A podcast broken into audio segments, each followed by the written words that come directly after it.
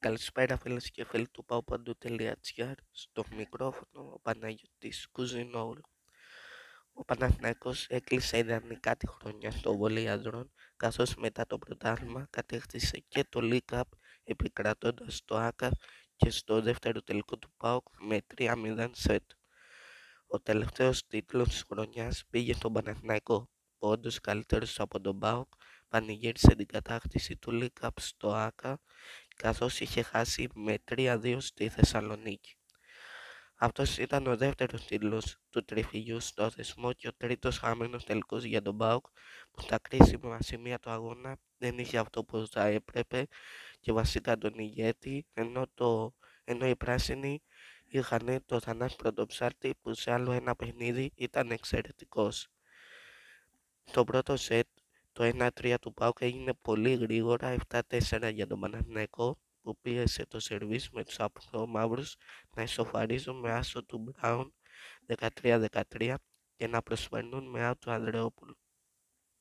Ωστόσο το σετ τελείωσε στο 18-17 που έγινε 21-17 με το Wolves να κολλάει παίζοντας με τον Μπαν που δεν τελείωσε μπάλα.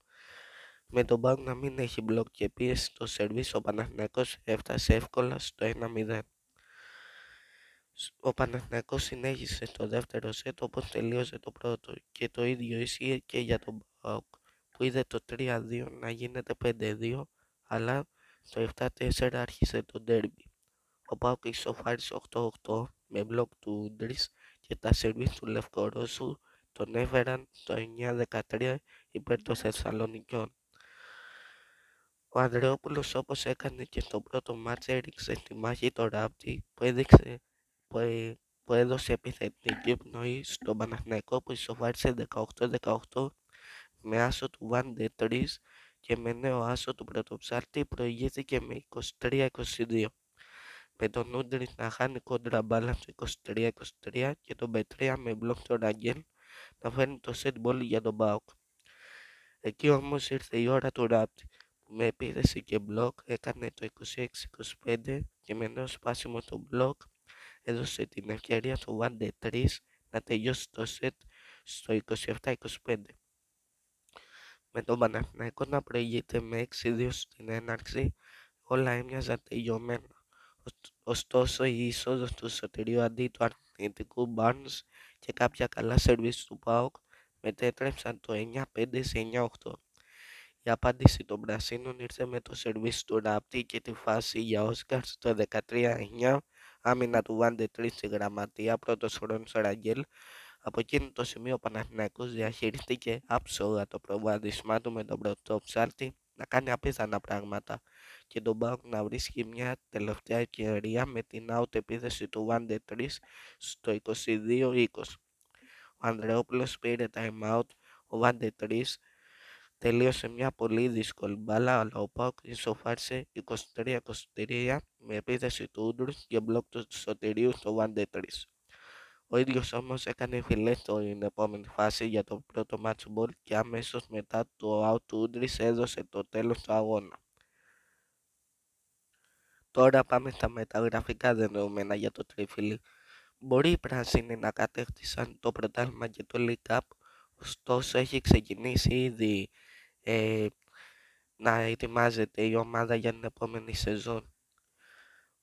Οι πράσινοι θα αλλάξουν πολλά. Πρωτοψάλτης και Ανδρεόπουλος θα πάνε στο εξωτερικό. Βέλγιο, Πρωτοψάλτης και Ιταλία ο Ανδρεόπουλος. Ο Τάλεκαρ περιμένει πρόταση από το εξωτερικό και εκείνος, ενώ ο Ράπτης, όπως όλα δείχνουν, θα συνεχίσει τον Μπάουκ. Την ίδια ώρα ο Γιάκοψεν και ο Ραγγέλ θα μείνουν όπως όλα δείχνουν και θα είναι οι μοναδικοί από το βασικό σχήμα. Οι πράσινοι έχουν κάνει ήδη κινήτη για να καλύψουν τα κενά που έχουν δημιουργηθεί. Η πρώτη αφορά τον κουβανό διαγώνιο Ερνάντε, ο οποίο θα είναι το βαρύ πυροβολικό του τριφυγιού. Ο Ζήση θα επιστρέφει στο πράσινο για την τρίτη του θητεία με τα πράσινα, ενώ έχει αποκτηθεί και ο Φράγκος από το Φίνικα Σύρου. Από εκεί και πέρα, στο μεταγραφικό σχεδιασμό υπάρχει απόκτηση ενός ακόμα ξένου ακραίων που θα κάνουν τη διαφορά ενώ στο κέντρο μαζί με τον Αγγέλ είναι εξαιρετικά πιθανό να βρίσκεται ο Γιώργος Πετρέας.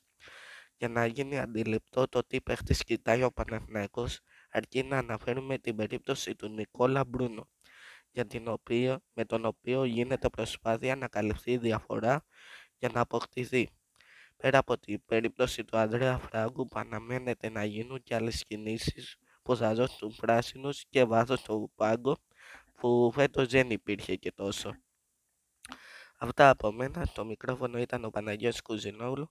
Μείνετε στο paupadu.gr, ακολουθήστε μας σε όλα τα social media και θα τα ξαναπούμε σε ένα άλλο podcast. Γεια σας.